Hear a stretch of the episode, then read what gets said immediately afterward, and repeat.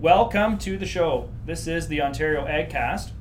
Our guest today is a dairy farmer and lawyer, or lawyer and dairy farmer, depending how you want to look at it. Her name is Lorraine Lewandowski, but if you're on social media, you would probably know her better as New York Farmer. Lorraine, welcome to the show. Hi, thank you. So, Lorraine, you are in what we would consider upstate New York.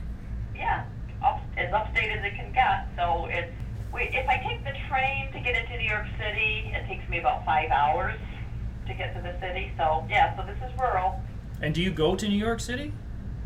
Well, I went to New York City a few weeks ago. I hadn't been in a couple of years, but I went two weeks ago to meet a film producer to talk about uh, the image of farmers in film.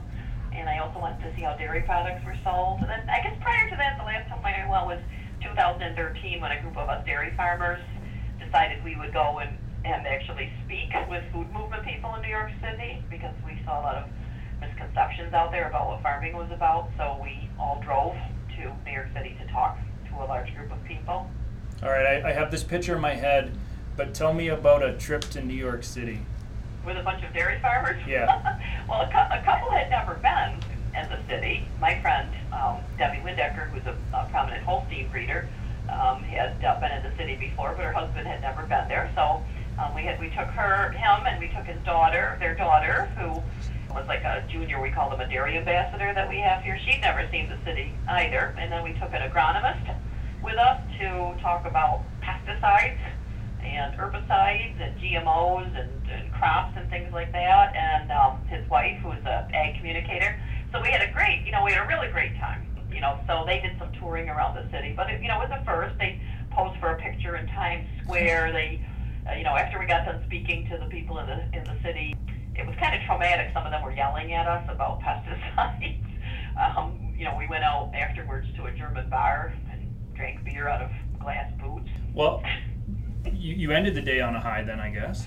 Yeah, we did. The the agronomist was a little bit depressed because he'd been chewed out by you know quite a few people saying that he was encouraging the use poisoning the land and stuff like that. But you know, we did our best and we took samples of uh, cow haylage with us to show to the people and silage. We we had uh, cheeses that our neighbors had made that we distributed.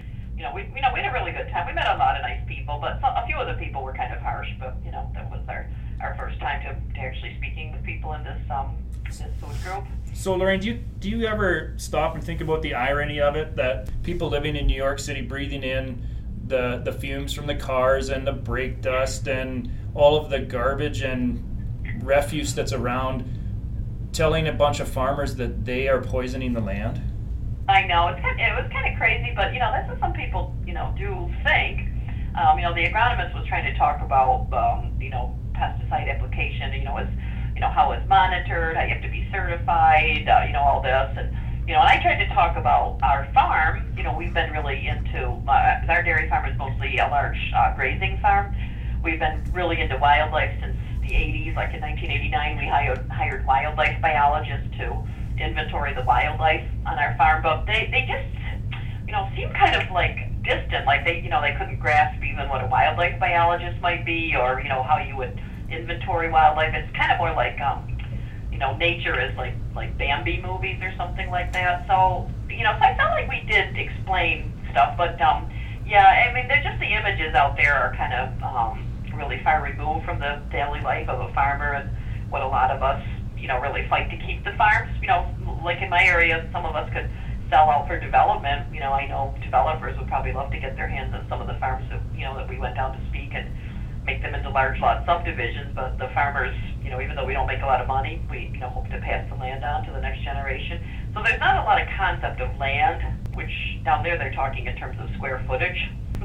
And I guess if you grew up in the city and had never been outside of the city limits, you wouldn't really have a concept of that. And w- I think we forget that sometimes.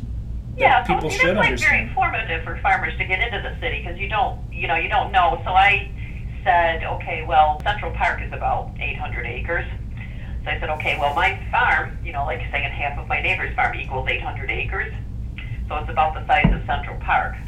So they, or you know, try to convey that there's uh, we have about seven and a half million acres of farmland in New York. You know, probably maybe 20 times the size of New York City is just devoted to farms alone. So that was like astounding to them.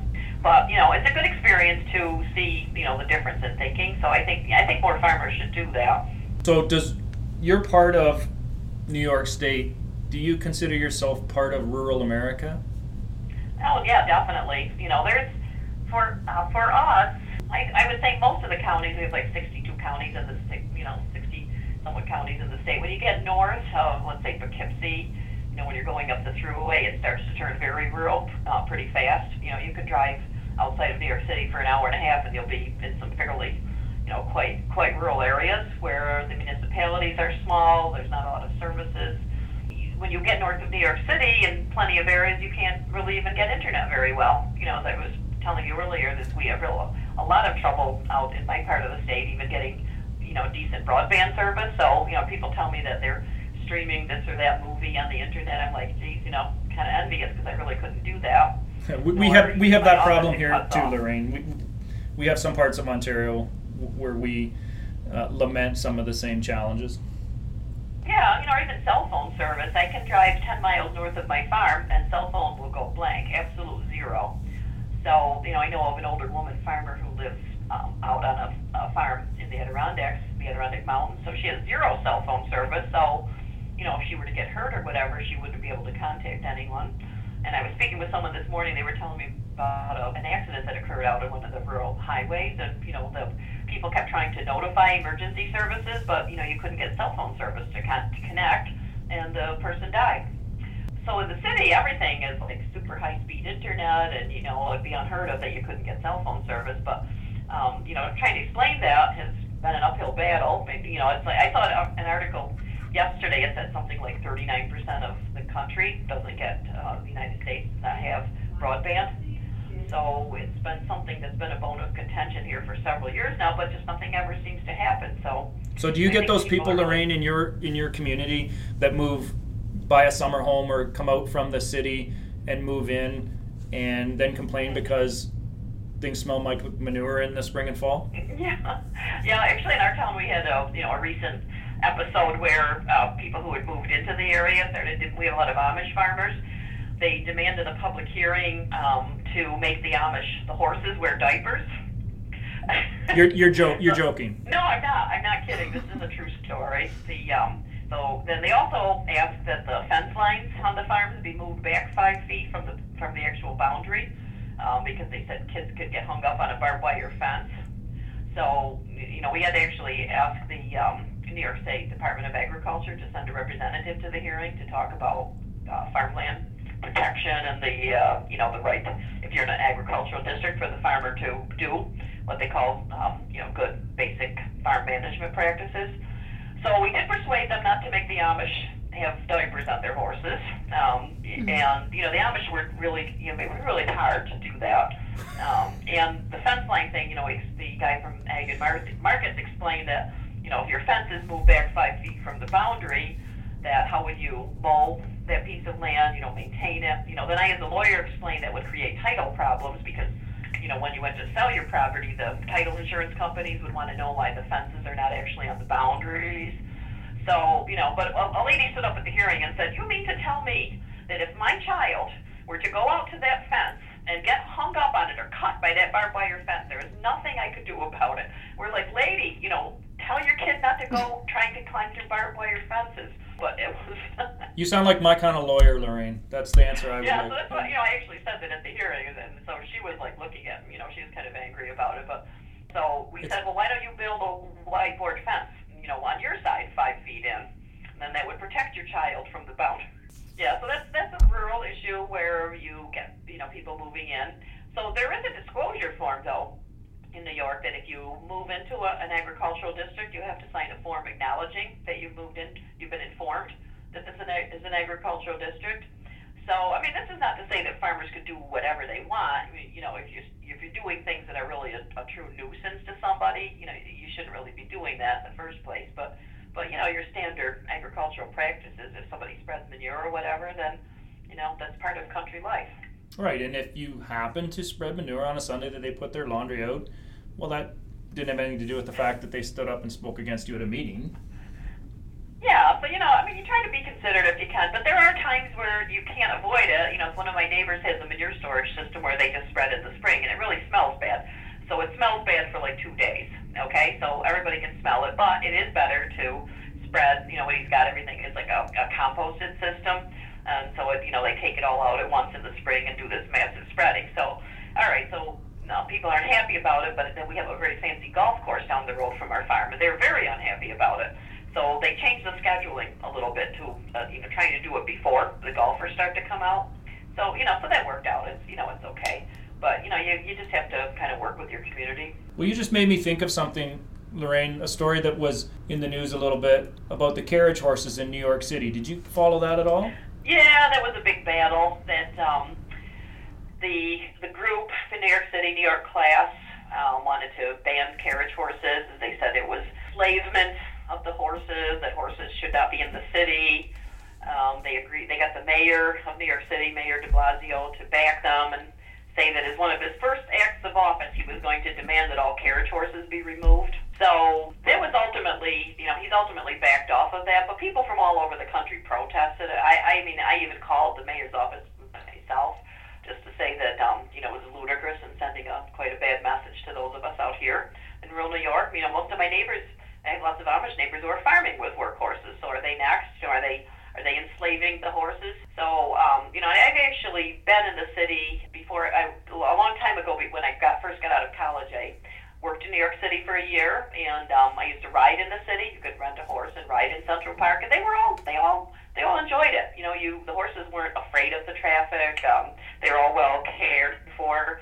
So you know, I, I you know, so the same thing with the New York City carriage horses. The veterinarians that I know and respect in the New York State Veterinarian Association signed letters stating that they'd examined the horses and the horses were well cared for. So, no, I, I would I would go with a veterinarian's opinion any day over somebody that um, has no no um, education or you know degree in animal care. Really, you mean people from the city shouldn't tell farmers how to look after their animals? Yeah, I do kind of feel that, especially if you've never set foot on a farm. I mean, you know, when we were in the city speaking our farmer group, some of them started telling us that we should be organic. So I said, okay, well, you know, organic is good, but what do I do if a cow gets sick? Should I then say she can't have any antibiotics? And they were like, well, that that was, you know, I said, have you ever sat with a dying animal trying to save a calf with pneumonia? Would you give it antibiotics or would you just let it die? So, you know, so they he had to consider that, you know, it was the view of a farmer. So, you know, in the United States, if you have, eh, under, under our organic rules, if you treat an animal even once, they have to be kicked off the farm. So that means if I treated my niece's show heifer, you know, if she autumn got sick, um, then we would have to throw her, you know, sell her. So, so you've explained it, but you know, after we explained it, people got the idea. But you know, had they not spoken to us, they would never, you know, they would just wouldn't know that. Wait, you, your daughter's show heifer or niece? Did you say daughters or nieces show heifer? My niece, yeah, my niece has shown 4-H for many years. She, And her- she has a beautiful heifer named Autumn. If we were organic, we wouldn't be able to treat Autumn. Autumn would have to, you know, if we treated her once, we'd have to uh, get rid of her. Is Autumn a Jersey? Yeah, that would be, uh, you know, uh, Autumn is no, Autumn is a red and white Holstein. Oh, So, um, but yeah, so you know, when you explain that to people, you know, would you like your pet? You know, people come. My sister is a veterinarian. People come to the office and they want state of the art antibiotics for their pet. But you know, you then tell me that I can't treat my cow with you know with a good with a you know with a proper antibiotic. well, that's the food system, though, Lorraine. Yeah, that is the food Yeah. system. Yeah, so We don't Yeah, want so- antibiotics in our food. You know, fortunately, when we were when the group of us farmers spoke in the city, um, you know, we were trying to explain about how milk is tested. You know, the milk truck drivers are all licensed. They are all licensed to take samples. So when the milk truck driver, before he even pumps the milk out, takes a sample from the tank, and then they they take another sample when they get to the wherever they're getting. So we tried to explain to the public that you know how highly tested and regulated milk is. And we were very fortunate when we were speaking that a representative of Chobani for the, the Greek yogurt company was sitting in the audience, and she stood up and she said, "Hey, wait a minute, people! You know, we would never put milk with antibiotics into one of our milk silos. That would ruin the, um, you know, the cultures that we need to make thousands and thousands of containers of yogurt." So, you know, people started to get it after you explained it to them. But, you know, this is where I really urge farmers to, to get right into the city. I mean, it doesn't. We like to sit around at the you know at our county fair and have little displays and all that, but I think it's more worthwhile to be in the city. Right. We can we can preach to the choir all day long, but eventually that message has to start getting out. And if people talk to a farmer face to face, they're less likely to have a bad image of a farmer. Yeah, it, you know, another thing I've, I've said is, um, and I did it once myself, was speak via Skype to some of these groups. There was a, an attorney organization having a meeting in New York City, and they the flyer that they put out. One of my friends from the city. See, I, see now that I have friends, lots of friends in the city, they also spy for me. So they, my, one of my spies sent me this flyer and said, look what they're doing. And they had a flyer of a, a poor little farm like from the south, maybe with a little a beat up tin barn and some cows standing in the mud. And, and it said, livestock are ruining the planet, just trashing. You know, so I called them up and it was the New York City Bar Association. I said, you know, you've got this elitist photo. You're mocking some little farm that maybe that is the best that they can do is their their their tin barn here, and maybe this is their life and they're proud of what they have and you, New York City elitist um, attorney, are, are mocking that. So you don't even give these people a chance to speak. How was that due process? So they actually let me speak via Skype. So I Skyped into their meeting. so you know, so it was a lot of fun. So so I think you know we could use technology sometimes to, to speak to some of these groups. Lorraine, I think I think you sound like the kind of person that if I was ever going to go to New York, I would want to go with. You sound like you could get fired up. I do I do get fired up about this stuff. I did, um, you know, because we did we've actually offered to speak at some meetings, like some of these uh, urban food groups meetings, and they said they don't want, you know, they wouldn't let us speak. So that made us get more fired up. So that we, you know, we wanted to speak even more. But I did speak to a really nice group uh, a couple of weeks ago in uh, Connecticut. It's um, called Northeast Sustainable Agriculture Working Group, and it's um, a group of like 500 organizations over 12 states in the Northeast of the U.S and they never had a dairy farmer speak. So for the past couple of years, I've you know said to them, know, made made nasty comments on Twitter and stuff like that. um, so then I, I did meet somebody very nice from this organization, and they invited me to speak. So um, you know, it really worked out well. And what we did was we showed a movie um, called Forgotten Farms about the dairy farms that um, some people who had lived in western Massachusetts and then went to work in New York City. They came back 20 years later, and all the farms were gone and they wondered what was going on. So they made a movie about dairy farms. Yeah. So we showed that film, and um, it was super well received talents of uh, these film producers who are really able to show, you know, an image. Um, I'll send you the trailer for it later. But yeah, I've, um, I've, I've seen it, Lorraine. It's actually it's been floating around a little bit just recently. Oh, good, good. Yeah. So you know, so I to me it was an example of how you get these creative types. You know, you get filmmakers or artists or or, or writers, and sometimes they're even, you know, better able to tell your story than the farmer because they, you know, they're so talented at putting a film together. Well, so, if we can get something that'll combat cowspiracy. Yeah, cowspiracy is a farce. They, you know, I know Harvard had a, a conference on food, and they showed cowspiracy. So, you know, I bombarded them with nasty tweets, um, you know, saying how ignorant they are. so no, they never replied. But you know, I figured you know that's what I like to use Twitter for sometimes. So um, you know, it's a good way to tweet directly to people. And you know, sometimes very really nice people reply. You know, other times they might ignore you or block you, but whatever. I just started a nasty rumor online that Leonardo DiCaprio kills baby kittens. So I responded. That's called fake news. Are you with the Russians? Oh, I'm just using the tools that I have. Oh. Yeah, so the Cowspiracy thing, you know, but it's hard it's hard to get through to you know these people, you know, like they tweet on the link to Cowspiracy and say all this stuff, and I so then I send them pictures of my farm and they don't know what to say. So you know, the Twitter's Twitter's really useful for that. You and you have quite a following on Twitter. It, yeah, de- developed it slowly, but you know, I mean, I think a lot of the farmers tend to like be really polite and all that stuff, and the the, the ag advocacy groups tell you to be polite, but I, I'm not always polite and sometimes I think it generates more controversy, and I get more followers. You know, like Mr. Trump. So. well, that, and that's something that, as an uh, an industry, we talk about how do we communicate with consumers, and I question that too sometimes. What do we do when consumers are so far off track that they need a bit of a kick in the ass? Yeah, no, I do really, because like you know, sometimes you know somebody will tweet out some total nonsense. And, you know, so I'll just tweet back to them total nonsense. Or if I'm in a, I have told a couple people to F off as well. You know, I don't, I don't do that very often. Because I, I, you know, I'm not into it. But um, but there have been some people who are so outrageous that, you know, and then they'll, they'll be like, what do you mean? You know, uh, so some of them really do get back to me and, and um, you know, speak with me, and then tell me later that they were they were sorry that they actually thought that way, that they'd never had a chance to speak to a farmer. I had no idea. You know, it's like like the other day. There's a, a famous New York Times reporter, Charles Blow, and I've read his columns for years and all this stuff. He tweeted out that um, he had watched a documentary on dairy farming, and it was horrifying. So I tweeted to him that, you know, you are a New York Times reporter and you cannot tell the difference between propaganda documentaries and, um, you know, factual investigation. So he never answered me, but um, know, tw- uh, 20 other people clicked like on that. So, you know, I hope that we sent him a message. So, you know, so Twitter's like a really easy thing to do, you know, and then like you're, you know, like other people could back you up on it. So, but I do see some similarities between farmers around the United States, Europe, you know, to the extent that I can understand French. You know, I try to, you know, follow French farmers, and, and you see a lot of the same threads.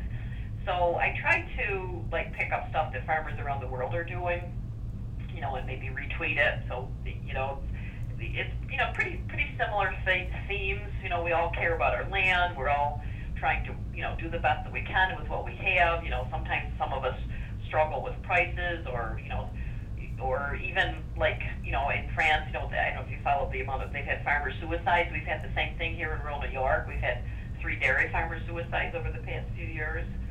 So you know, so uh, these are some common themes that are going around, and, and urban people may not grasp some of that.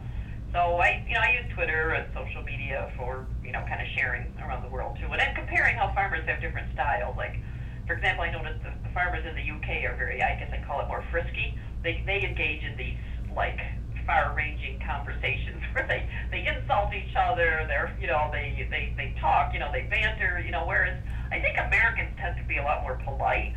Whoa, whoa, whoa, um, whoa. Lorraine, back, back, back up, back up. Americans are polite? Uh, that's what I see on Twitter. Now, are you associated no, with the wrong Americans? No, no, no. This, though?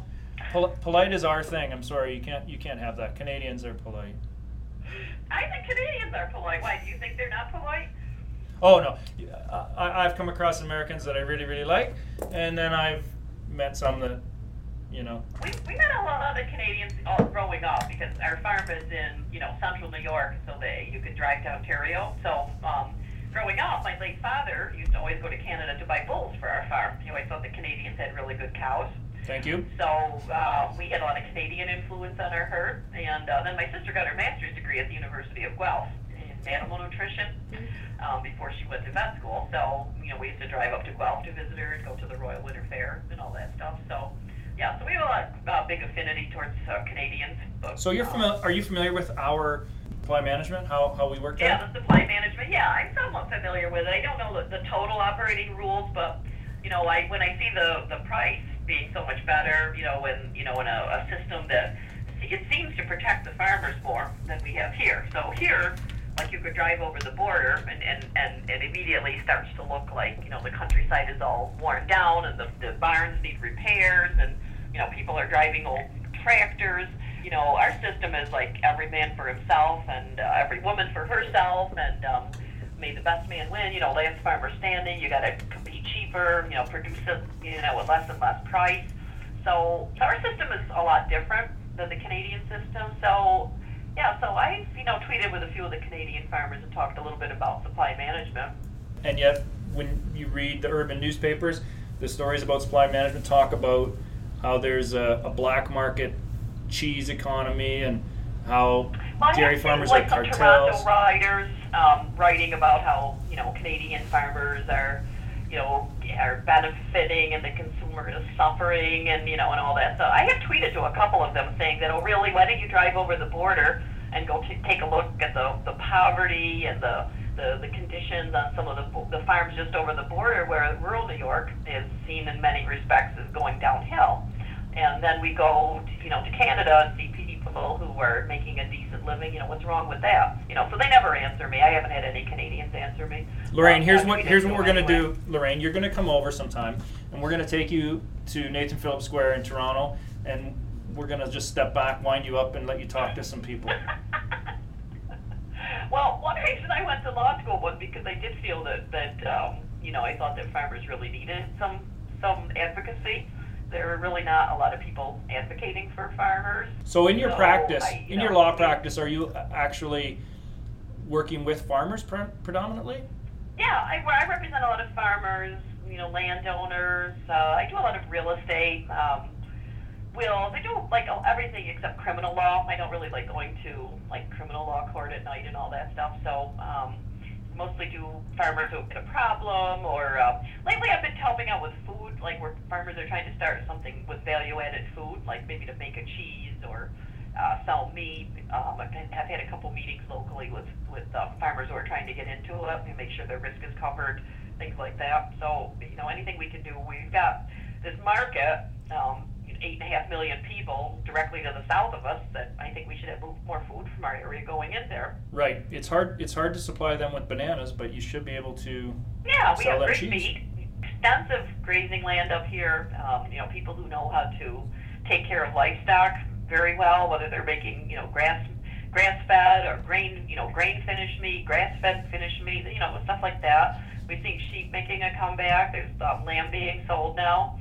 So, you know, so we have some things like that going on. You know, but we don't really have much name, you know, like a name that, you know, people associate upstate New York, you know, like um like I've been following like in Quebec, I don't have you followed like the Charlevoix, there you know, that region Mhm. and how they've been trying to develop a food identity. You know, that I was just reading their stuff last night. You know, I thought, geez, our, you know, our area could do something like that. So you would be a proponent of the niche market kind of stuff, or what I would call niche Yeah, market. for us, yeah, it's something that we could compete in. I mean, we can't compete against, say, super cheap meat uh, coming from out of the area. Like, like for example, um, we had uh, the Port of Philadelphia just opened up to meat from Brazil a few weeks ago. They're aiming for five and a half million pounds of fresh meat, the, the beef trimmings coming in from Brazil. And I was reading that even if they go over their quota and have to start paying a tariff, that it's still going to be cheaper than American meat coming out of the Northeast, much cheaper. So how, how long does something like that last with Donald Trump as the next president? That I don't know. I mean, nobody really knows at this point what's going to happen next. I mean, we don't know who the Secretary of Agriculture will be. We don't know what uh, federal farm bill programs would be like. Um, we do have, and I've followed somewhat, a committee of, I think it's 65 people from around the country who've been appointed to be uh, ag advisors.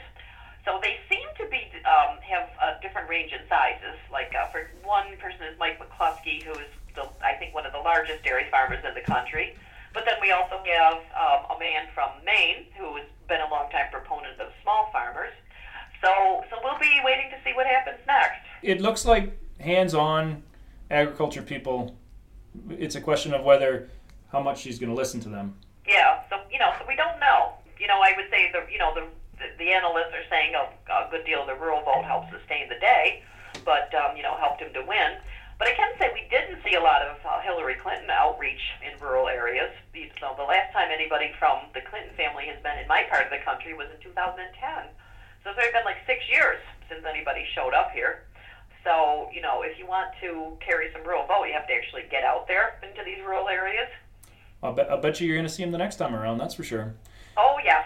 well, I know that there are, you know, the Democrats are already assembling, like, you know, trying to get some interest in rural areas. And there's one, a rural, um, a Democrat uh, analyst, um, strategic person who's on Twitter, and he's very informative. I follow him all the time. His name, he goes by Mr. Rural. So he's Matt Barron, who lives in Western New York, and he or Western Massachusetts. So he really follows, like, you know, the Democrats, and um, you know, talks about what they could have done better you know, or at least to show up in some of the rural areas, or you know, have a have a more. Hillary Clinton had a um, a rural platform crafted, and um, it was very similar to rural platforms that she's had for um, a couple of years now. And you know, if people would ask, well, what's your rural platform? They would say, oh, go on the internet and read the rural platform. Okay, so the problem was so many people don't have good internet to even go on the internet to read the rural platform. So, um, you know, the so people really, you know, object to that, or or like, you know, we've had some times where um, Democrats are running somebody out in the rural areas, and and so they send somebody from, say, like New York City headquarters up, and it'd be like some 22 year old kid who just graduated from an Ivy League school, well, it's and you know, yeah. they come up and try to tell us what to think, you know. well, so, sure. The attitude is, well, it's just farmers. I mean, how hard can it be? Yeah, exactly. That's you know that's the sound of it. So, um, you know, but it just you know they, they have to be better outreach, and if you want to craft some policies, you really have to involve the people, and so hopefully that will change. But you know, um, and at some point, politicians will will realize that you can't just come out and make promises every four years. You actually have to be involved in the in the interim as well. Yeah, you have to build relationships. You know, which I had seen with some of the food movement leaders, for example, like they might call you if they want some information, but they're not really building relationships with you. So, you know, I'm th- I think that's starting to change a little bit here now because people are starting to ask some questions. So, you know, so that's good. But have any has anybody moved to Canada yet, though? Because you know, we always before the election we heard that all these ce- celebrities are going to be moving to Canada. Yeah, we, we shut the immigrate we shut immigration down. Just Oh, we're gonna take a, we're gonna take a little pause here. Yeah, so uh, you know, but we we did hear all these announcements that everybody was moving, but nobody's moved yet. So you know, we'll have to see on that one.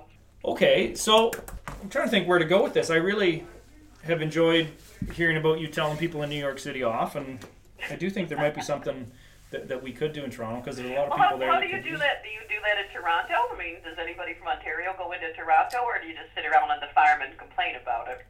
Well, you know what? I feel like we are, as Canadians, just working really, really hard at being nice all the time. And I Yeah. feel like we need to take a page out of your book and maybe get a little nasty. Yeah, just go into the city and start, you know, just like if there are, say, urban food groups that you might have, just go in and start talking to them. And, you know, and be honest. I, I don't really advocate for this, you know, super polite thing all the time. You know, just go and I, I advocate more for be yourself. And I think, you know, and of course, being a lawyer, you know, I am myself, and you know, lawyers have no friends, so we don't really care what people think, um, except what other lawyers think. Wait, but but Lorraine, farm if farmers are the most trusted people and lawyers are the least, you're balancing Yeah. everything out. Yeah, yeah. So no, but I think you know, I think people do recognize if you are yourself, and you know, like I like to follow some of the people on Twitter that are themselves. You know, where they make snarky comments and you know they they you know show pictures of farming as you know as it is. You know, like somebody had a picture on there the other day of delivering a calf. You know, I, I think that's. I think that the public does appreciate that. That if you just keep saying these industry talking points, that that comes off as kind of phony. I tend to share your views on that, Lorraine. You know? Yeah. No, that's good. This has been this has been a lot of fun. I'm gonna take uh, your advice and I'm just gonna go start telling people what I really think all the time. And Christine can't stop me. all right, this has been the Ontario AgCast. Thank you, Lorraine, for joining us. And if this is the last podcast that we ever do, it's been fun. If not, we'll see you next time.